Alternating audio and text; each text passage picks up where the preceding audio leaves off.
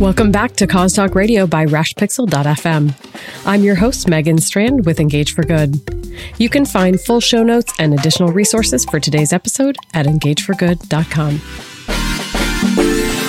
Today's episode is brought to you by Audible. Get a free audiobook download and 30-day free trial at audibletrial.com forward slash cause talk radio. There's over 180,000 titles for you to choose from for your iPhone, Android, Kindle, or MP3 player. Go to audibletrial.com forward slash cause talk radio and get your free audiobook today.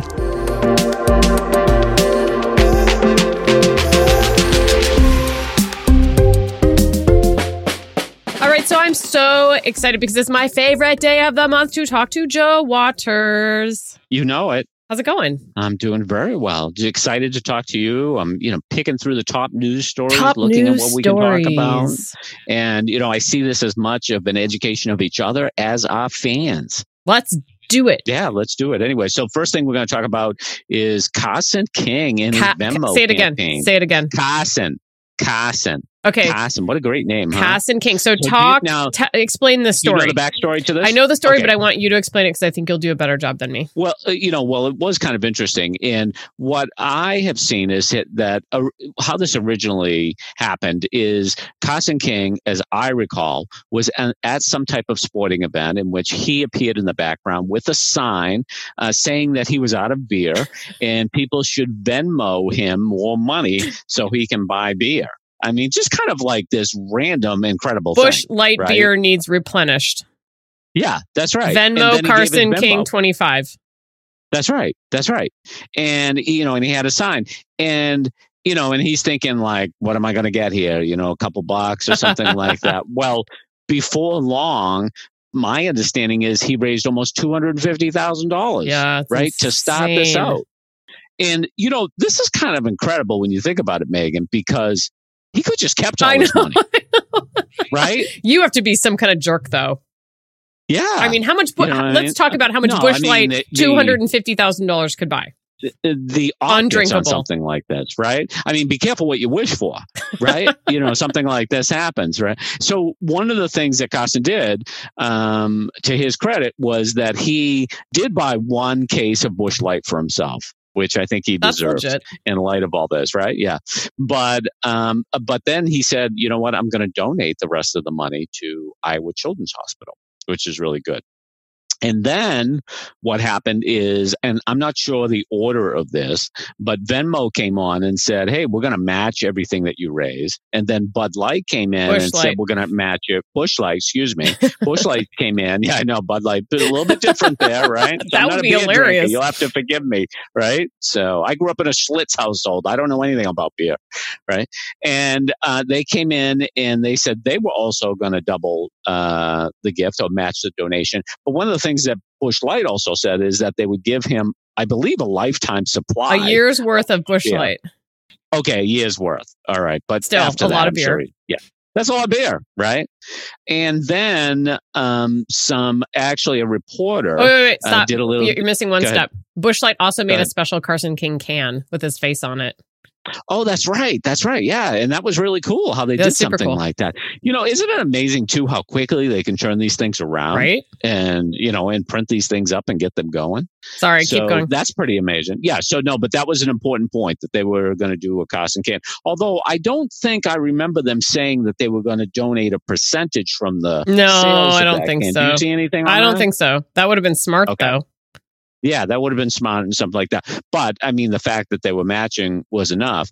However, a reporter doing a story on this did a little research on Carson King and discovered in his Twitter background, going through his multiple tweets, that he had several racist tweets. Now, I believe Carson King is in his 20s right Yeah. now. Uh, and these went back a number of years, I think when he was a teenager. Right. So people kind of got down about the fact that these racist tweets, tweets came up. And then the brands came forward and said, Bye we're still going to donate the money. We're going to still donate the money to Iowa Children's Hospital, but we're not going to do it in association with you. And you're not going to get your year's supply of beer. Yeah. Of course, there's another layer to the story, and that people did research on the reporter who uncovered this information and found that she had racist tweets. So it just keeps weird. What are the odds of that? Well, you know, yeah. I mean, and I think this is a hard thing because the brands are trying to jump on board. He's obviously doing like he didn't mean to. He wasn't setting out to raise money for the children's hospital, but he was like, okay, I mean, come on, what am I going to do with almost three hundred thousand dollars? I've got to give this to a good cause, and all the brands kind of rush in and That's I right. think some would say they probably didn't do their due diligence. Like some intern should have looked up his Twitter, you know, read back through his Twitter for the past 20 years. But, you know, at the same time, it sort of seemed to me, I think I read a piece um, that was written from an Iowa newspaper. And it sort of seemed to me like people kind of had Carson King's back on this. They were like, oh, seriously? Like, come on. Like, let's, you're doing a good thing and, you know, he doesn't have to be your spokesperson forever, but like he get on board with donating the money. Like, why is it such a big deal? So, yeah, I mean, yeah, yeah. But it, it speaks to your point, though. The due diligence pays to do your research, yeah. right? You know, to basically do. But you know, we live in this very um, transparent you know, society. That's right, transparent society. You know, I mean, and and you know, things happen on the fly like this. Now. Exactly. So, so, you're trying to take advantage know, and, of it. Yeah. That's right. I mean, That's what right. what right. could the harm be in associating yourself with a twenty something year old who you've done no research right. on? I mean, really? Right, right. who knows, right? Who this person is, but it, it uh, is. It's kind of a challenge. But uh, the good the good thing I'm happy to report is that Carson King. I think it does have a happy ending because what I saw the other day was he was at Iowa's Children's Hospital and he presented a check for $3 million. I know. It's incredible. That's amazing. That's incredible. I mean, that's amazing. So that represents his money uh, that people sent him through Venmo, and it represents the money from Venmo and uh, Busch Light. So, I mean, that's impressive. Yeah, $3 million. I mean, how? So let's talk a little bit about Venmo because it, it sort of strikes me that this might be a potential fundraising platform. I don't actually know. It's a basically a person to person thing. So if I want to send you money, I send it to your Venmo and it goes to your bank account, whatever. Um, but it just strikes me. I mean, what do you think? Is this a potential fundraising platform in the future? Like, it's probably more like a peer to peer fundraising type thing. Um, you know, I'm going to do this marathon. Send me a hundred bucks, and I'll donate it. Right. Although then yeah, you don't get the tax receipt. A, I, I think.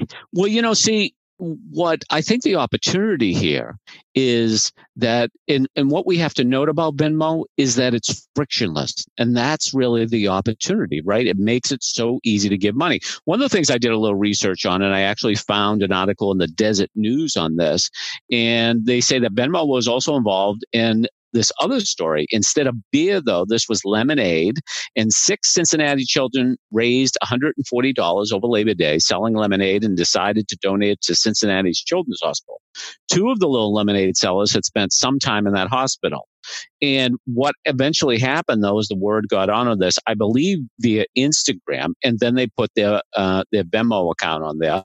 In four days, people had sent more than $125,000 to the account. Wow. So well, you know, so this is definitely real, but it just goes to show you that, you know, in the sense like it's, but it's got to have that connection. It's got to have that viral pot, right? That people see it and they really connect with that for whatever reason. In one case, it was because a guy was asking for beer. And then in the other case, it's because these cute kids were raising money for Cincy's uh, children's hospital. Right. But I mean, if you think about it technically, it's not like you can Venmo a nonprofit, right? Like it's just a Joe Waters to Megan Strand type thing, right? So that's right. If I'm going to, if you're raising money for the children's hospital and I send you the money, first of all, A, I have to trust you that you're going to donate it to where you say you are. And B, I don't get a tax receipt. So that's right. Um, that's true. That's a really good point. but it is an, it is an like interesting that. platform. I was just looking on my Venmo account to see if if there was. Do you use Venmo? I do. Yep. You know you what's do. weird about so, Venmo is you can kind of see like if people don't change their privacy settings, like I can click on my friends and be like, "Oh, look, you paid this person for food." For this test, for a puke emoji, for a pineapple, for gas. Like I can see what everyone overcharged. Sorry, I'm literally looking um, I'm at sorry, these people. This memo says that you paid for drugs and sex. I mean, you know, legit. You pro- probably we should we should get somebody on from Venmo and ask them what kind of weird things know, that people write good. in the comments. But so so with Venmo though, it's it's basically money from one account yeah. to another yep. account, right? So it's you know it's not like you end up with cash somewhere or something like that. No, you end up with it's kind of like PayPal. Sorry, PayPal, right. but it's kind of like PayPal. Okay.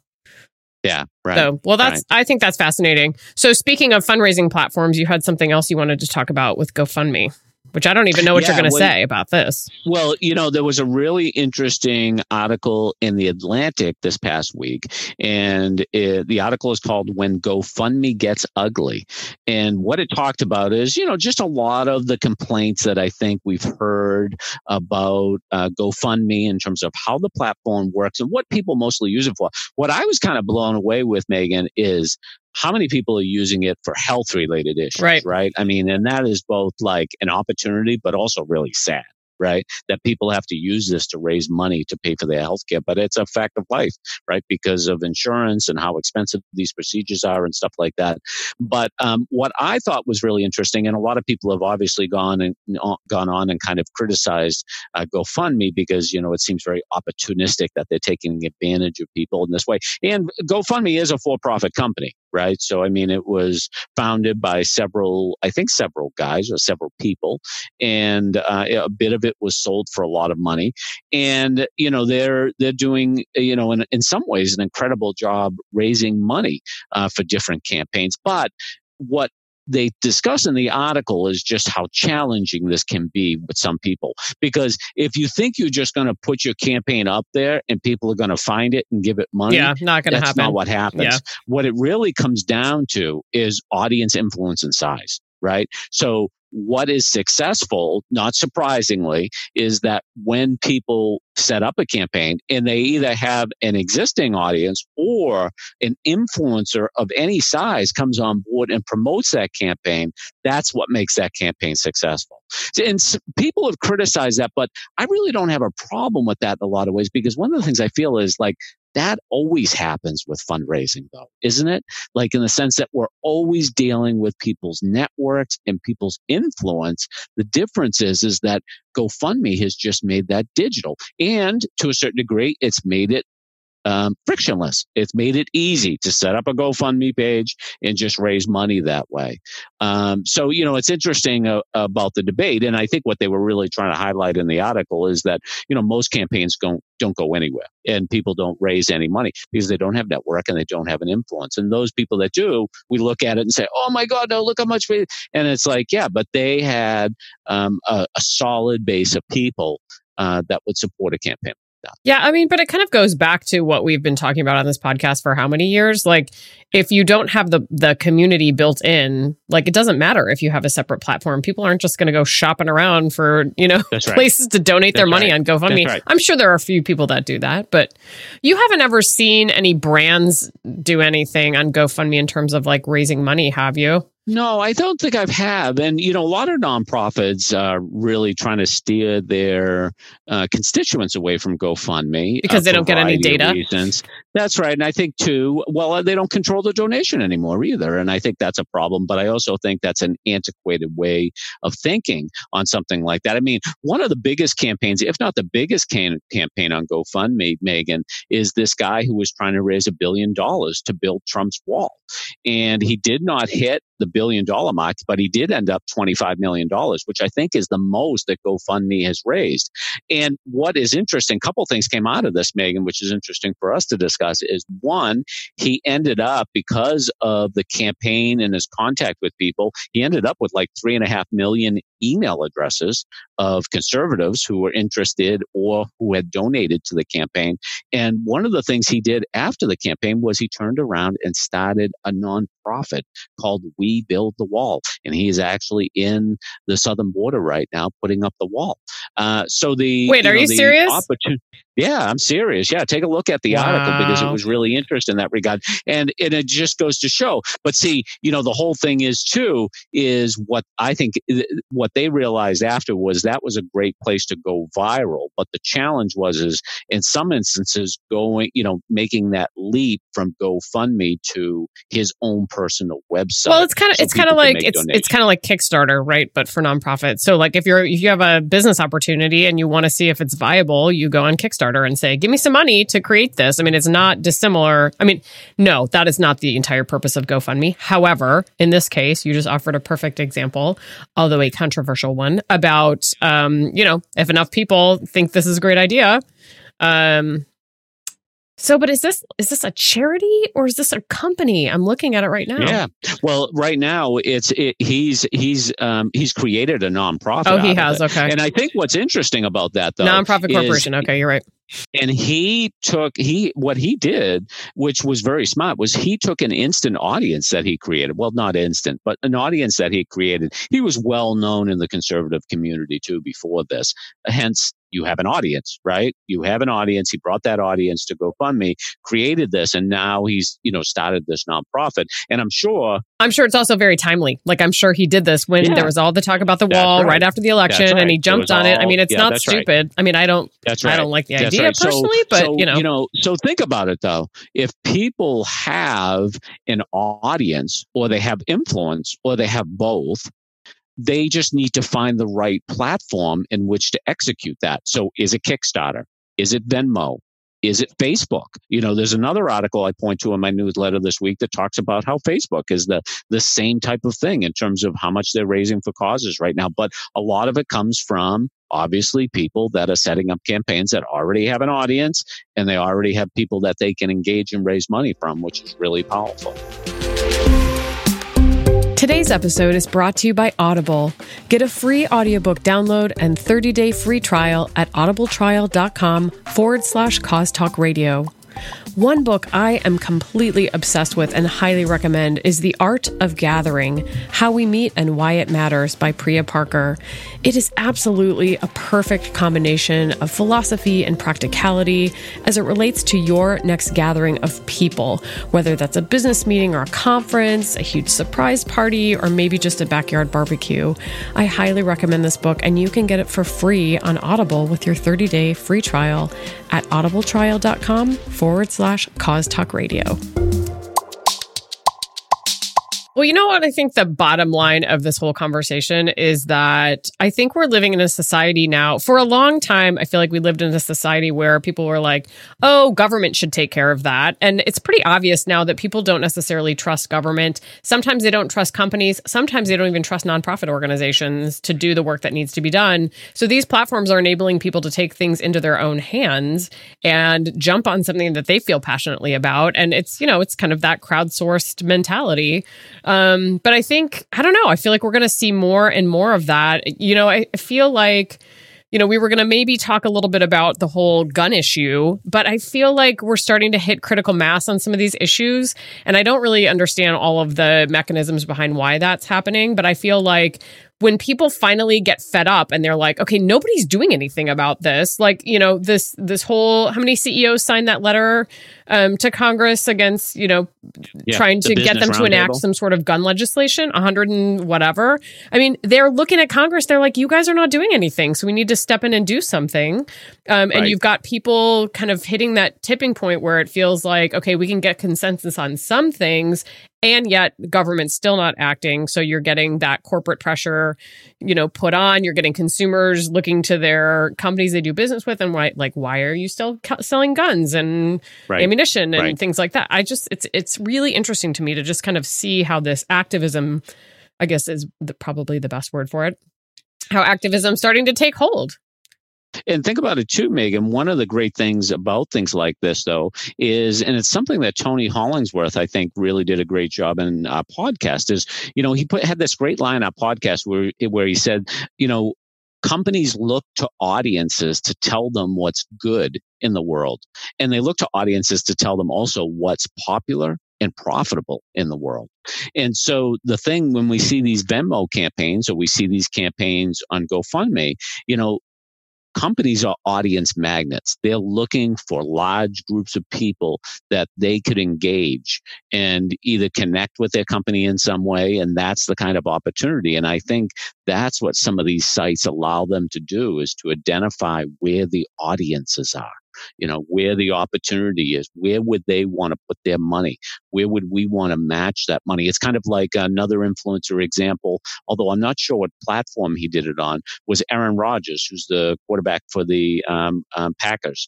And he, he's a northern california native and when the fires were raging out there he's like you know i'm going online i'm going to raise some money. Um, i think it was state farm that came in and said, we're going to match that money. And then Walmart came in and matched that money. So they're going where the audiences are going. So he created an audience that supported his campaign. Companies came in and did that. And, you know, I think that's very important for nonprofits to understand in their relationship with companies is that companies want audiences.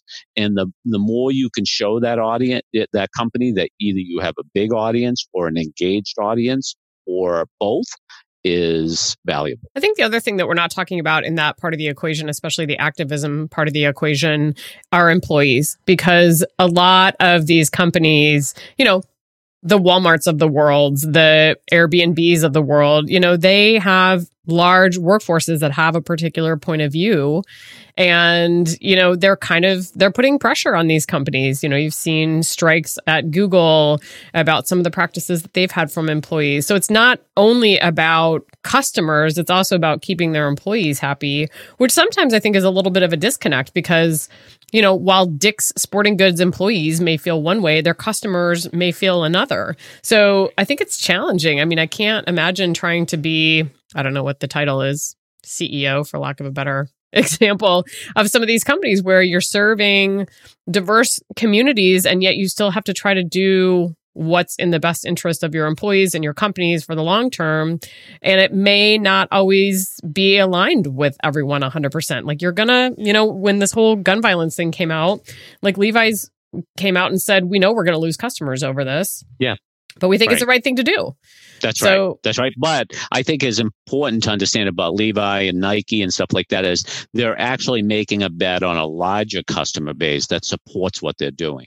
See, that's the thing I think that's challenging about companies. Companies are not going to take a stand on an issue that's going to drive them out of business, at least knowingly right? So what we see with people like Nike and Patagonia, and well, although Patagonia is like unicorn, they're a unicorn, there yeah, yeah they're themselves. very different. But other types of companies, Levi's, is they're making decisions based on saying, hey, and a lot of it comes down to you know, uh, you know, I mean, it, it's kind of a political equation. It's a you know favoring urban uh, blue state voters over less uh, what they consider less affluent red state voters in you know in rural communities and you know so it's a it, it's a it's a bet they're making and then you have other companies that are making a bet on other uh, political audiences well and i think this is just going to become you know we're heading into an election year right help us Lord help us all. God help us. it's gonna be, I, am gonna. I'm, it's gonna be a challenge to not talk about that every month between now and uh,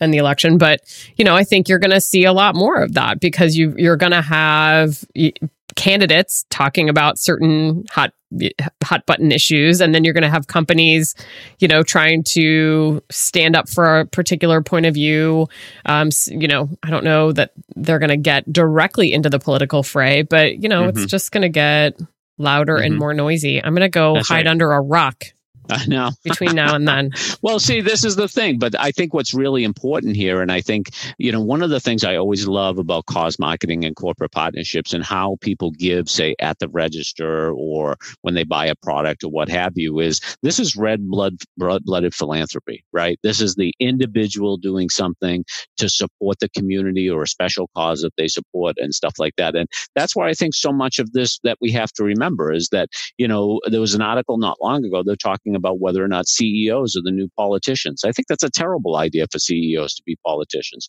because they're beholden to special interests too. The best people to make these decisions are the people right and and that's what i love about when we uh, let uh, companies when we let government know our preferences uh, it's letting them know what we think they should do as opposed to doing things that they want to do so, anything else exciting you're looking at? It's uh, October. Yeah, you know, you're seeing some pink stuff, but pink ain't what it used to be, right? And you know so we're seeing some of those things and stuff like that which i think is interesting. Um, you know i uh, you know i actually came across an interesting study uh, from the kellogg school of management uh, that was talking about the importance of storytelling. Of course you know that's what you and i hear and everyone hears all the time. Storytelling is so important. Storytelling and i think it is important but one of the things it says that's interesting is sometimes storytelling can be a challenge because because it hides the facts. And what it argues in the piece, which I think is really interesting, is that when you have strong facts, you should state those facts just as clearly as possible, as opposed to weaving them within a story, which I thought was very interesting. Hmm. So they make the case at the end of this article. Then they say that, um, and you know, uh, if a salesperson spins a great yarn, uh, go back and do your homework before you buy. He says, and this is the lead author of the piece. You might want to exert extra effort to process those facts and understand whether you're being sold by the story or by the factual piece of information. Mm-hmm. So it makes an important point here is that, you know, good stories are important, uh, but in a lot of cases, sometimes, especially when we have so strong facts to support that story, we want to make sure that people are clear on those and that we're just not telling a good story. I feel like true. I guess I have a couple of responses to that. My first response is that I think it kind of depends on the person what they're going to yeah. respond to. Some people are more analytical and they are going to yes, respond to hard numbers, and some people yeah. are more emotional are going to respond to the stories. I think um, you know, I think the challenge with that, I mean, yes, it would be great to tell everybody everything about everything, you know, but the challenge is you have limited time and limited ways to communicate with people and limited ways to hook them. So I think, you know, I think it kind of depends. Like if you're talking about something, if it's a surprising statistic, I think that's a great way to lead in. You know, just talking to somebody about children's mental health and one in five kids suffers with very impairing mental health. Like that's a significant statistic that's going to hook you. Um, if it were something a little bit more obscure you know maybe not. So i think it i mean i think the other thing too is like sometimes i mean you know with data and statistics you can also skew that however you want like you know? So there are there are facts and then there are facts and it just kind of it, it kind of depends and sometimes storytelling overlaps with it. So that's an interesting study. You'll have to give me the link to that so we can put yeah, it in the show yeah. notes. Well, and I think it's you know, and I think what the big thing is too is testing these things. That's what we have exactly. to be open to. Is we have Excellent to be point. trying new things, testing different different things, looking at presenting information in different types of ways. Uh, and I do believe, I think what you said is very important too. I think the decision maker uh, matters, right? You know, that distinguish, you know, how we distinguish between thinkers and feelers. Uh, mm-hmm. Uh, feelers aren't always people that just want emotional messages. Sometimes I think they're just uh, people who prefer narrative information as opposed to mm. bulleted information or straight facts. Mm-hmm. And that's why I always tell people, would you sit down with someone, you know, decide whether or not they're a thinker or a feeler. What are and, you? Uh, um, I'm probably a little bit more of a thinker. I'm a mm. little bit mm. more analytical uh, in my information. I also believe there's a third type of person called a deferrer, and a deferrer is someone who uh, defers to other people yeah. or organizations, or and they look and say, "Well, so and so's." Well, I'm going to have to ask my mom about that. That's right. That Megan Strand is involved. You told me Megan Strand is involved in that. Well, I want to be involved. In I'm that. out you know? Yeah that's right. Yeah yeah. And you know and i think you know there are those types of people too. So we have to we have to figure that out. That'll be on the next episode of cause talk radio. We're going to figure all of that out and bring it all mm-hmm. to you mm-hmm. right Absolutely. here folks. All right my friend. Well i think it's time for us to wrap up but uh, always fantastic to hear your voice. Maybe one of these days we'll put this podcast on youtube so people can actually see us talking to one another know, too because it's good? it's kind of fun know, to see your face I'd now that we're do doing my that. hair and take the curlers out and you know and i've got the think I, I think I'm going to have a little more work in that department than you. I have the face cream on my face still. Yeah, that's true. Pretty. You're going to have to be clothed. Yeah, it's very oh, awkward no, for everyone. I never. I'm not doing that. All right. Well, I will talk to you next time, and uh, thanks for the chat.